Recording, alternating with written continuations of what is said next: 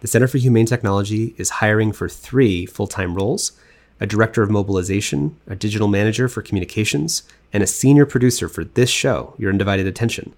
We're especially excited about candidates who are aligned with our mission, and that's why we wanted to share these openings with you, our listeners. To learn more, please visit humanetech.com/careers. And with that, here we go.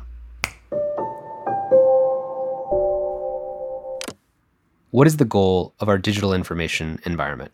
Is it just to give us accurate information about the world, or to also empower us to act in the world? Is it just to give us information about social challenges so that we endlessly doom scroll, or to empower us to respond to those challenges? At the Center for Humane Technology, we believe technology should be designed to create an empowering relationship with reality and the problems that we face. And that should also be the case for journalism and information.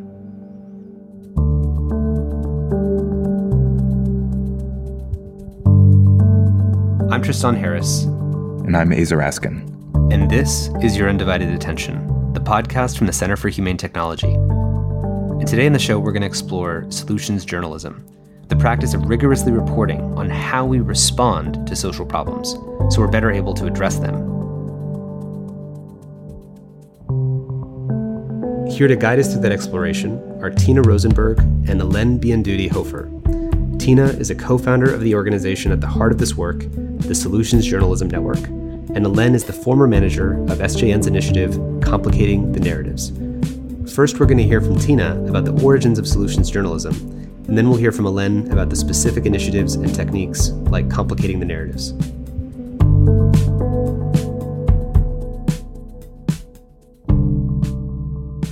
Welcome to your undivided attention. I am absolutely pleased today to have two incredible guests, Tina Rosenberg and Hélène Biandudi Hofer from the Solutions Journalism Network. Tina and Hélène, welcome to the program. Thanks, Tristan. It's a pleasure to Thank be here. Thank You. First, would love to explain to listeners what is solutions journalism and how did you get into rethinking journalism? Solutions Journalism Network did not invent solutions journalism. And some of the major practitioners of it probably are unaware they're practicing it. They're doing it, but they don't have a name for it. Like Michael Lewis, for example, most of his books are solutions journalism books. But this came out for me of a story that I was doing a long time ago, 20 years ago, in the New York Times Sunday magazine. And I pitched my editor on a story about the price of AIDS medicines in poor countries. And the fact that in countries where the AIDS burden was the highest, the medicines were completely unaffordable.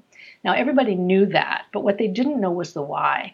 So I wanted to do an investigative story about the why, and the why was pressure from the pharmaceutical industry and from whatever government was in power in Washington. At the time it was Clinton, but didn't matter. To put political pressure on countries not to make or buy generic versions of drugs. So I pitched that to my editor, and he said no. He said, It's too depressing. We cannot inflict another long piece on our readers about how everybody with HIV is going to die in Malawi. So I went home and I rethought it and I turned it inside out. There was one country that was making its own generic versions of drugs and defying the pressure from Washington and from pharmaceutical companies and providing the drugs for free to all its people who needed them and that was Brazil. So the piece then became what Brazil was doing. And in the process of telling that story, I could say everything I wanted to say about the bad behavior that Brazil had to fend off in order to do this, and how other countries were not able to fend off that bad behavior. So this was a totally different approach to the story, and I think far, far, far better. First of all, got into the paper, but it was fresh people did know that everyone with HIV was going to die in Malawi. They didn't know that those people in Brazil were living normal lifespans. And it had a lot of impact because at the time, the pharmaceutical industry was arguing that we can't let poor countries try to give out these medicines because they'll screw it up for the rest of us and create drug resistance. And Brazil showed that that was not true. So this showed a model of how AIDS drugs could reach the people who really need them. And from then on, every time I set out to do a story that my editor would say, that's too depressing, which for me is was about 100% of the time. I would ask, is there a possible solutions angle to the story? And that was my introduction to it. how do you define solutions journalism? How is it different than normal journalism? So, solutions journalism is looking at and covering how people are trying to solve problems, not celebrating them, covering them. We have four qualities that a solution story has to meet. It has to, first of all, be about a response to a problem. It can't be just about a person. Second of all, it has to look at what the evidence is of success or failure. What do we know about how well this is working? Third of all, it has to be informational and not just inspirational. It's not something that just makes you feel good about the human condition. Sometimes it doesn't at all make you feel good about the human condition, but it must provide information that other people with the problem would be interested in knowing. And fourth of all, and very important, it has to cover the limitations. What is not working about this response? Because this is good journalism. We're not trying to do PR here. We're actually going to examine what is working and what is not working about it. So, a good solutions journalism story does that. And it's not a tool you would use for breaking news. It's a tool you would use for feature or enterprise stories about issues that are widely shared. Because if a problem is widely shared, that means lots of different people are trying to solve it. And some of those solutions will be interesting, newsworthy, successful, and worth reporting on. One of my favorite examples is from the uh, Cleveland Plain Dealer, now defunct, unfortunately. But they had done several series on the problem of lead paint among children in Cleveland, and nothing had happened as a result. Lots of blah, blah, blah from politicians, but no real change. Then they did another series that had a traditional investigative component, but also looked at what other cities were doing that was working. And these were cities like Cleveland. For example, Rochester, New York, home of Ellen B. and Biandudi-Hofer. And they were doing a better job overall on the issue of children and lead paint. So they did a big story on what Rochester was doing. They also took little bites of the subject Akron, Grand Rapids, places around the Midwest that were solving a little piece of the problem. For example, one of the cities made a registry of houses that were dangerous. Another one was proactively testing kids in school. So the way this works is that if you just do a story saying Cleveland has a bad problem, then Cleveland's officials are going to say, oh, yes, this is a bad problem, and we are doing the best we can about this bad problem. But if you have a solution story, you can point to what Rochester is doing and say, no, you're not. Because over here, they've got our resources and they're doing better. That is what is profoundly embarrassing to officials. And that is what creates change. And this did create change. It created double the budget for lead, it doubled the staff. Cleveland adopted many of the programs that other cities were using, and the city council overhauled the lead law. It made huge change. And that is an example of a solutions approach. Who's doing it better? If it sounds like public relations, you then you're doing it wrong. It isn't public relations. It's not sort of feel good news. It's not cheerleading. It's not advocacy. It's serious reporting but what you're reporting on is an effort to solve a problem. You're going to look at what's happening here. Usually, you're going to have the luxury of time and space, if you have that kind of luxury at your news organization, to look at it step by step. Well, they had this problem. Then they tried to do this. Oh, well, that didn't work. So they tried something else. That had too much political opposition. Well, then they tried this, and that seemed to work. And you can tell people how they went from having problem A to getting to a solution B.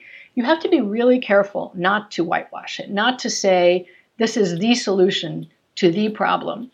There's no such thing as a perfect program, and no one will believe you if you say there is. So just talk about the limitations. Here's what's not working. Here's what might not be replicable elsewhere. Here's something that did work, and then later on it started to not work, and why. So it's really, in, in a sense, investigative reporting, but what you're investigating is the response to a problem. One thing that I think journalists have tended to feel in the past is if we just report on the problem, then magically someone else is going to come along later and they're going to solve it. And in this case, what you're saying is we actually need to intentionally package and look to positive deviance. Where is this working? And that only by showing people positive examples can we expect a story to maybe even lead to some positive change. Yeah, I'm not really thrilled with how well the we expose a problem and someone will then solve it works. It's pretty rare when there's a solution that comes out of that. And, you know, it's obvious why. If you're a parent, You can't just tell your kid everything they're doing wrong. You have to model good behavior, you have to describe good behavior, you have to say your friends are doing this. People need to know that someone just like me can do this, and therefore I can too. That model is really, really important. And we need to do it for society just like we need to do it for our kids. One of the things I hear you saying is typically when there's a story, I mean, some of the most important topics in the world are depressing. I mean, whether it's homelessness, criminal justice reform, climate change, the things that we would want to put our attention on that are worth your undivided attention often feel disempowering and we get learned helplessness from reading it. In the study on learned helplessness or learned hopelessness, perhaps in the news sense, the original study was done with dogs and they would shock the dog. The cage was closed so they couldn't leave. And eventually they opened the cage so the dog could leave and the dog just would not leave because it learned there's nothing it could do. The only way the dog learned to leave is that somebody had to show it how to leave. They would come in, lead it out, gave it an example of what to do, and after that, they could overcome learned helplessness. When I think about solutions journalism, it's sort of solving an imagination gap. It's showing an existence proof for one solution. And once you see one solution, it's much easier to start to see two, 10, 15, 100 solutions. Yeah, I think that's exactly right, Aza the research shows that by far the biggest reason people tune out from the news is the negativity of it and how powerless it makes us feel. And it has had a tremendous impact on the business of journalism. I mean, we produce a product that is painful to consume, and then we wonder why nobody wants to pay for it. I'm a total believer in investigative journalism, first of all. I think it's hugely important, and we do not need less of it. The problem is that the vast majority of reporters define the very term of news as what's wrong. It just doesn't occur to us to report on stuff that's going right. And for there's many, many reasons behind that. People say all the time, oh, well, we report on the plane that crashes, not the plane that doesn't crash. And of course, that's true. But if you're talking about a widespread problem like access to mental health care or the disparity in education achievement according to your income or any problem like that. We're accustomed to reading about only failure. We should be reporting on what folks have done that's succeeding where other people have not been able to succeed typically when you look at the decline of trust in institutions or in society or in political parties, people think it's due to the rise of partisan media or partisan radio or these polarizing news channels recently. But you had sort of a different answer. Why has trust been falling in your research and solutions journalism? Pollsters often asked as a measure of trust, do you generally think other people are good? And if people answer yes to that, then they have trust in other people. And that number started to fall before cable news even existed, well before social media existed. It started to fall in the mid 1970s. And one reason was that we were shown that we can't trust our government. The Vietnam War and Watergate were showing us that in the mid 70s.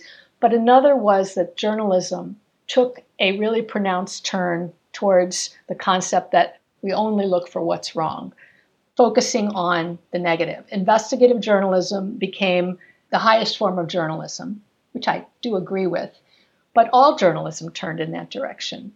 It was a welcome change in some ways because up till then, journalism had given people in political power a free hall pass to do as they pleased and not hold people to account. So, holding people in power to account was very necessary, and it still is more than ever. But it was not balanced in any way by showing what people were doing that was right. The focus on the negative 100% of the time has led to a huge decline in people trusting institutions and worse, our trust in each other. And so that number of people who think others are good right now has fallen to, I think it was about 12% last time I saw the figure. And a lot of that is due to what we see in journalism. What we see of people we don't know is what the media shows us. And very often, with marginalized communities, especially, that's just their worst stereotype. If I live on the southwest side of Chicago and someone knocks on my door and they're a journalist, I know they're there to ask me about gun violence. Because that's the only story for journalists, even though it's not the only thing that goes on in my community. One of the newsrooms we work with at Solutions Journalism Network is the Montgomery Advertiser in Montgomery, Alabama. And the first time I went there, I asked journalists there, what do you guys think of mainstream media coverage of Alabama? And they all said, We hate it. It's awful. I said, Why? And they said, Well, you only choose stories that make us look like ignorant yahoos. And those stories are not inaccurate. But there's also things they do that don't make them look like ignorant yahoos. And they said, You're not interested in those stories. And that's the truth. Because we, we go to find the people with four teeth. I mean, we, we go to confirm our worst stereotypes. And that then builds this picture in people's minds. So that's not creating a true version of the world, which is what journalism is supposed to do. It's supposed to hold an accurate mirror up to society so society can change. We're holding a distorted mirror up to society. We have to show the things that are going on in Alabama that they're doing to solve problems that don't make them look like ignorant yahoos. We have to go to communities like Englewood and Chicago and write about what people are doing to solve their own problems there, including gun violence, but also other things, because that is not the only thing in their lives. And that is one of the reasons that solutions journalism is so necessary to repair our civic fabric. Journalism is going through two different crises at once. We have our economic crisis, which began with Craigslist at the turn of the, the century and stripped newspapers of classified advertising. Google, Facebook now take, I don't know, 80% of all online ads. And so newspapers no longer have advertising. And a lot of them are trying to find different business models subscriptions, memberships, philanthropy. They're hard to do. But the ones that are going to be successful at that are news organizations that do things differently advertising was a business model that sold a piece of the reader's attention to a company, just like you say in the social dilemma, which is what social media does. The new forms of revenue for newspapers or any news organization sell journalism to readers. It's a very different equation, and it's one that's much more aligned with good journalism sometimes with our work on Your Undivided Attention and post the film The Social Dilemma, I'm very self conscious about the fact that we dwell on the problems. And I don't actually want to leave people with hopelessness about the very problems around social media that I think so many people feel. And I, I actually don't want people to leave feeling depressed about the state of the world with technology. But I also want to be very pragmatic. And so for Aza and I, as your clients that you were, would teach to communicate in a more solutions oriented way, would you give us a, maybe an example of how we might uh, do our work differently here? Question for both of you. Sure. Elen and I are not experts on social media, but we can give you the system for how you would do that investigation yourself. So, one thing you would do is cut the problem into small slices. So, what's a small slice of the problem that you think is important? Uh, let's see, we could take funding models, we could take metrics for tech companies or um, design choices. Let's take funding models. Okay, state the problem. So, the problem there is that we have venture capital who, as soon as they get involved in any small social media company uh, or startup or alternative to Facebook or YouTube or Instagram or whatever, if it's funded by venture capital, they expect this sort of grow at all costs, grow to a thousand X mentality. And so the problem is, as soon as you take venture capital, you've often undercut your capacity to actually do the humane good thing for people because you've locked yourself into a growth trajectory and treadmill that will take you off of that. And that can feel really disempowering to people. Same is true, by the way, of hedge funds and newspapers. Half the news audience in the United States is now owned by hedge funds. Okay, so the problem is that the venture capital model is too prevalent in funding startups. Who's doing a better job? Do you know of another place? It doesn't have to be another country, although it could be, or a part of the industry, or another industry that's comparable, where they either had that problem and no longer have it, or they don't have it. They're doing something different to fund startups. You're making me think of organizations like Zebras Unite, which is uh, trying to find different funding models for not expecting those kinds of returns. You're making me think of cryptocurrency funded programs in which people are basically growing the wealth of a new so let's say i have some new alternative to facebook called openbook and openbook is funded by opencoins and i buy in with opencoins and so i'm actually participating as a user with skin in the game in the growth of that network and i as an individual who's buying as a user into that system I'm not expecting it to grow to a thousand X. And so there's some examples like that. The more you can send it in the direction that's good for us and good for the people and good for stakeholders as opposed to good for capital the other aspect is uh, all of the open source models. There's Mozilla, for instance, and Firefox. These are much rarer examples, but they do exist. I guess at this point, the question would be the evidence of Zebras Unite and the cryptocurrency funded programs that you were mentioning, Mozilla. What's the evidence that could potentially or is working so that we can glean from that to see how that might impact this problem? That's a great question. I know in your work in solutions journalism, you want to make sure you don't just cover the solution, but the limitations of that solution. So maybe things like Zebras Unite are working, but then there's a limitation to in what context they work or up until what point, and then how do we get past that next boundary? Very good. You're on your way. So how do you teach journalists how to do solutions journalism and go out there and you know train people to do this different kind of work? When we started, the first newsroom we worked with was the Seattle Times we wanted a newsroom that was very prestigious and had an investigative reputation because we needed the credibility and legitimacy that that offered us. So we helped them set up something called Education Lab, which is a package of stories every month on something that works in public education. That is still going on. It's a very successful project that now many other newsrooms around the United States and even overseas have duplicated. But from there, it spread, and we would call people, people would call us newsrooms would talk to other newsrooms. So we go into a newsroom with, of course, permission of the leadership. We do a workshop that's usually two hours or so, and we help them understand what solutions journalism is and isn't, why you should use it when appropriate, and how. Mostly it's the how. How do you do it? How do you avoid advocacy? How do you find stories?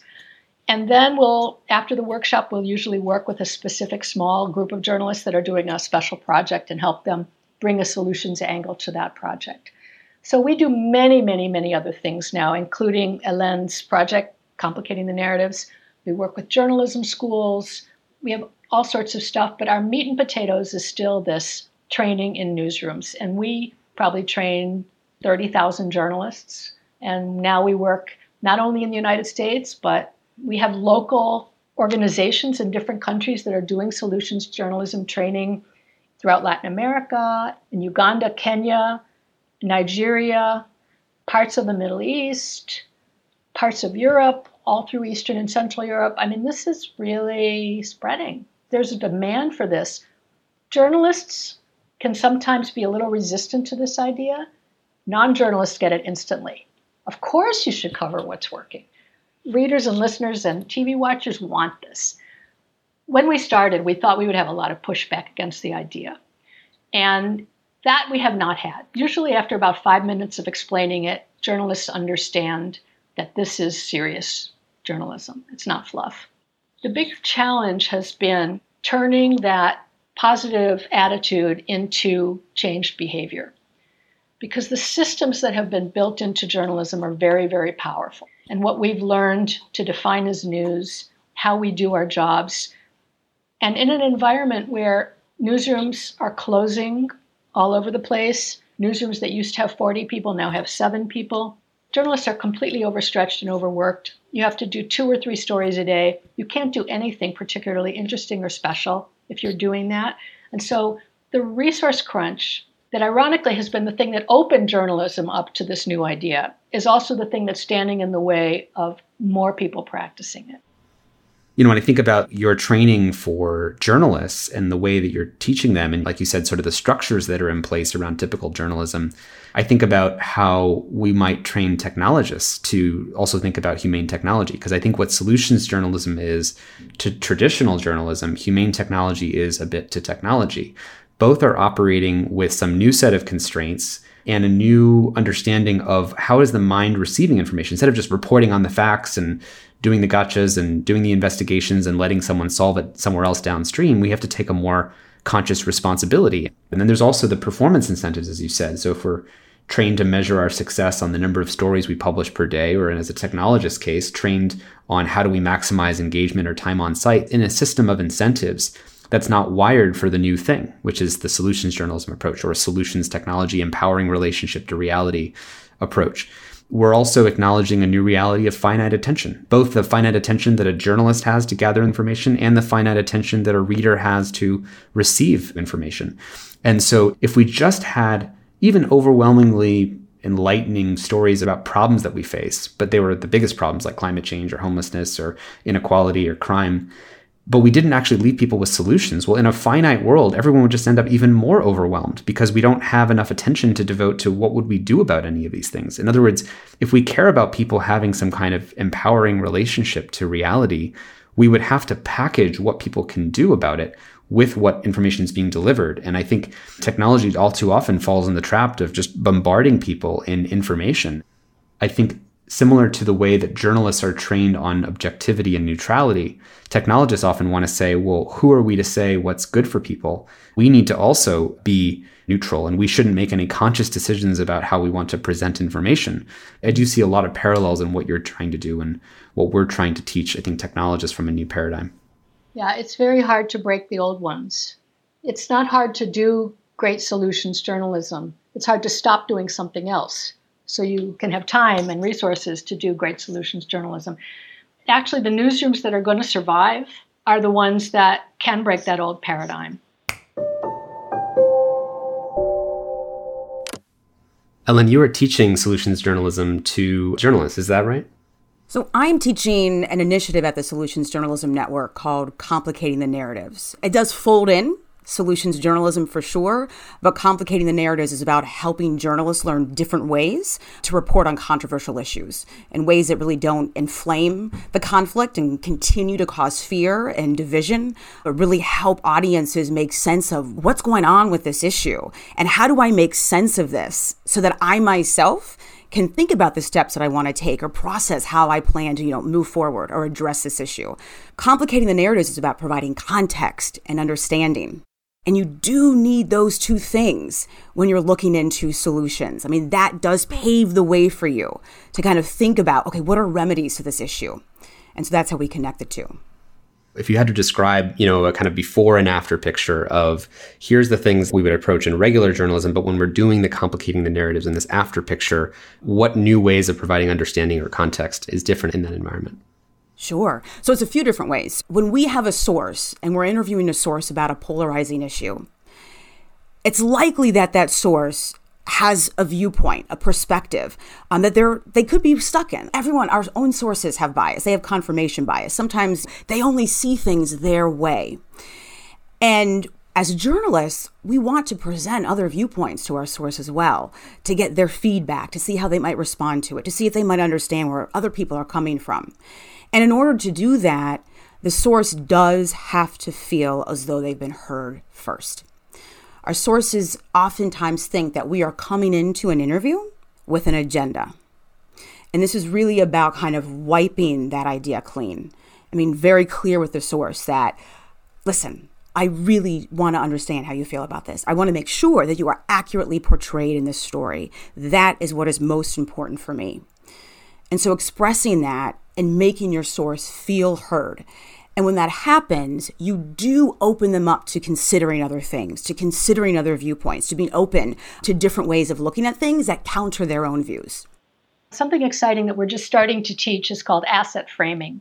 And this was developed by a man named Trabian Shorters, who was a journalist and now runs a community called BMe, Community for Black Male Empowerment.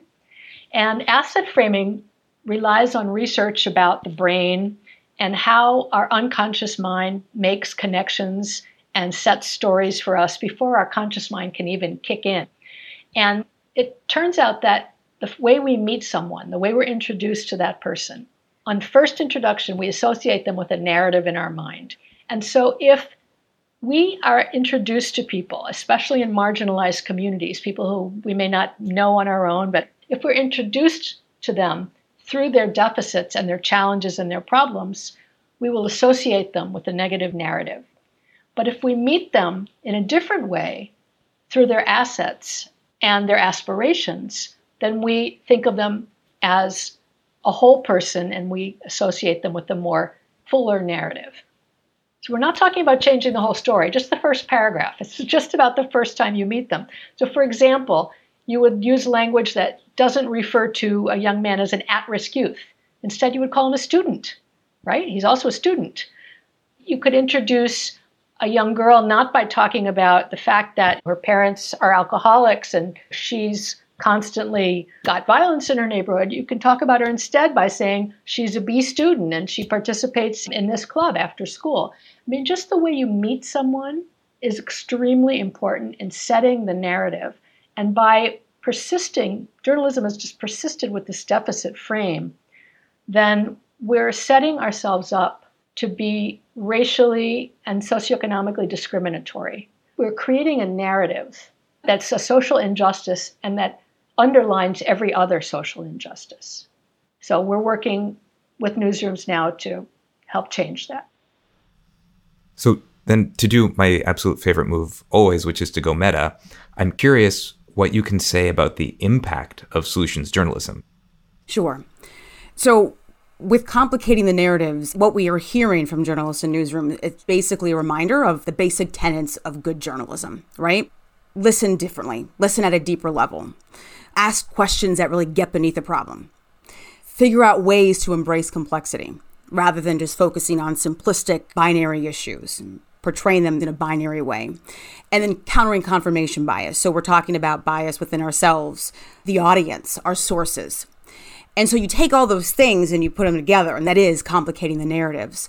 And for journalists, it's really become a practice change. This is changing how they process the ways in which they do stories. So while we set out to do this, we're talking about polarization and division. What we're finding is that journalists are saying this expands beyond that. This impacts how we think about the job that we do, how we approach a story, how we frame it, how we think about sources, who gets in the story, who doesn't, right? Is the audience, is the community accurately reflected? That's key, very important. And then how am I really looking at my own assumptions as a journalist? And what ways are they showing up? And what ways might I be able to think about taking this issue and constructing a story around it? And then engaging with the community to come together and kind of talk through that issue, right? So, contact theory. How can we put that into play and engage at a different level? And so what we're seeing and learning is that, yes, sure, the stories change. There's context, there's history. People are folding in solutions journalism. That also is a way to bring complexity into the stories that we're telling. But really, it's shifting the mindset. And so we hear from journalists like, I do not approach storytelling the same way.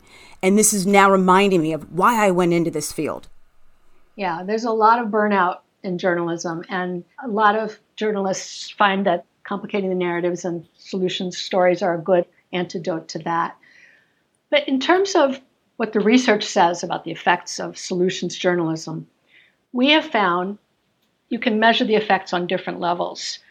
Internally in the newsroom, solutions journalism produces better engagement with your audience and more trust. People tend to think of a newsroom as a civic actor of importance and value if they do solutions journalism more than if they don't.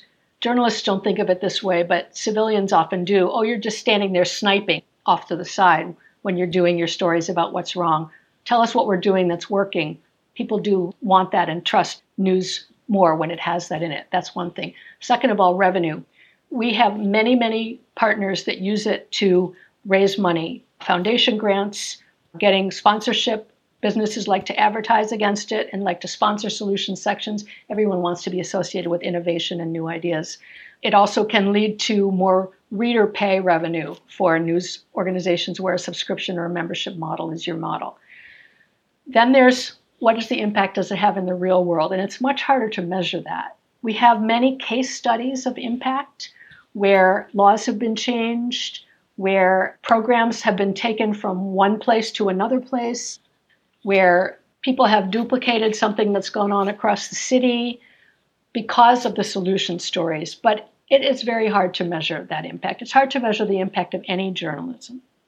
But like investigative journalism, there is lots of anecdotal evidence that when you talk about a problem and talk about how people are solving it successfully, it does lead to change.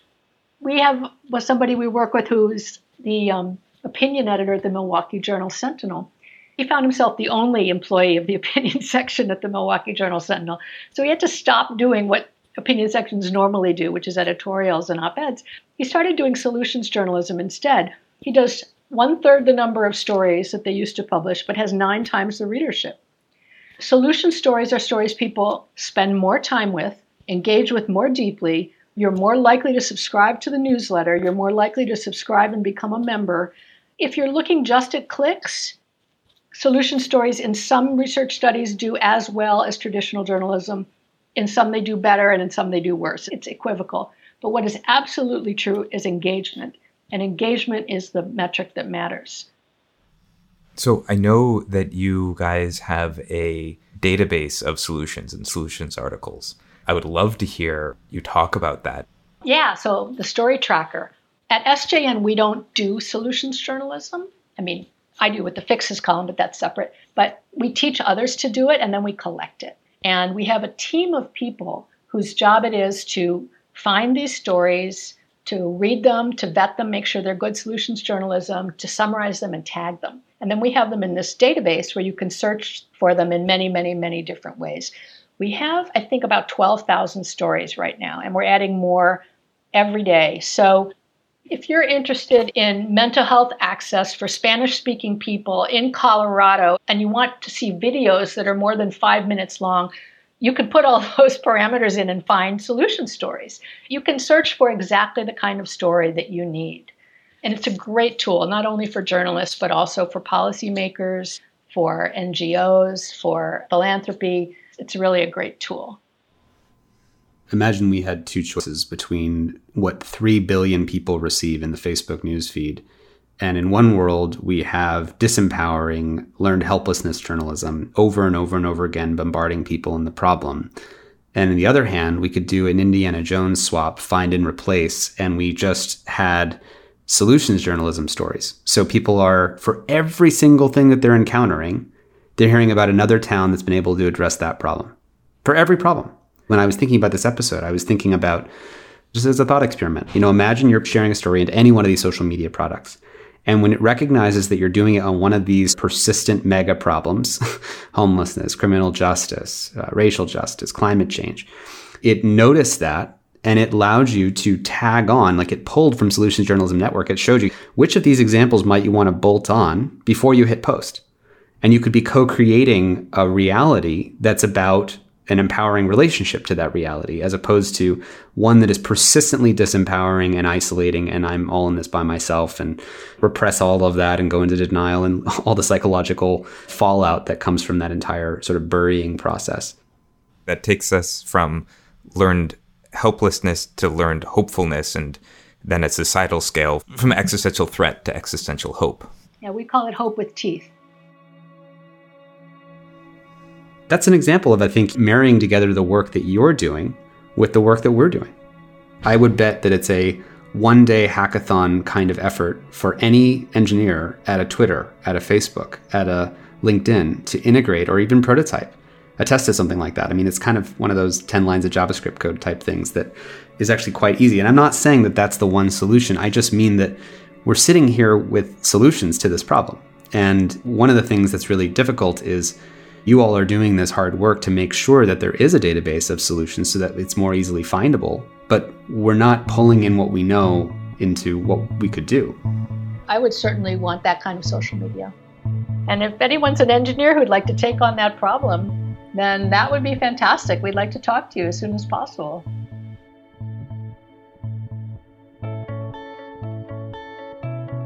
Tina Rosenberg is a Pulitzer Prize winning journalist and author. She's also a co author of the Fixes column in the New York Times, and her most recent book is Join the Club How Peer Pressure Can Transform the World. She's also co founder of the Solutions Journalism Network. Hélène Biandudi Hofer is an award winning journalist and producer who creates original, solutions oriented content for television, film, and online platforms. Since we recorded our interview, she wrapped up her role as manager of the Complicating the Narratives initiative at SJN. You can find SJN's story tracker, information about complicating the narratives, and more at solutionsjournalism.org. And Tina will be joining us for a live conversation and Q&A at our podcast club. Details are at humanetech.com. Your Undivided Attention is produced by the Center for Humane Technology, a nonprofit organization working to catalyze a humane future. Our executive producer is Stephanie Lepp, our senior producer is Natalie Jones, and our associate producer is Noor Al Samarrai. Dan Kedmi is our editor at large. Original music and sound design by Ryan and Hays Holladay. And a special thanks to the whole Center for Humane Technology team for making this podcast possible. You can find show notes, transcripts, and more at humanetech.com. And a very special thanks goes to our generous lead supporters, including the Omidyar Network, Craig Newmark Philanthropies, and the Evolve Foundation, among many others. I'm Tristan Harris, and if you made it all the way here, let me just give one more thank you to you for giving us your undivided attention.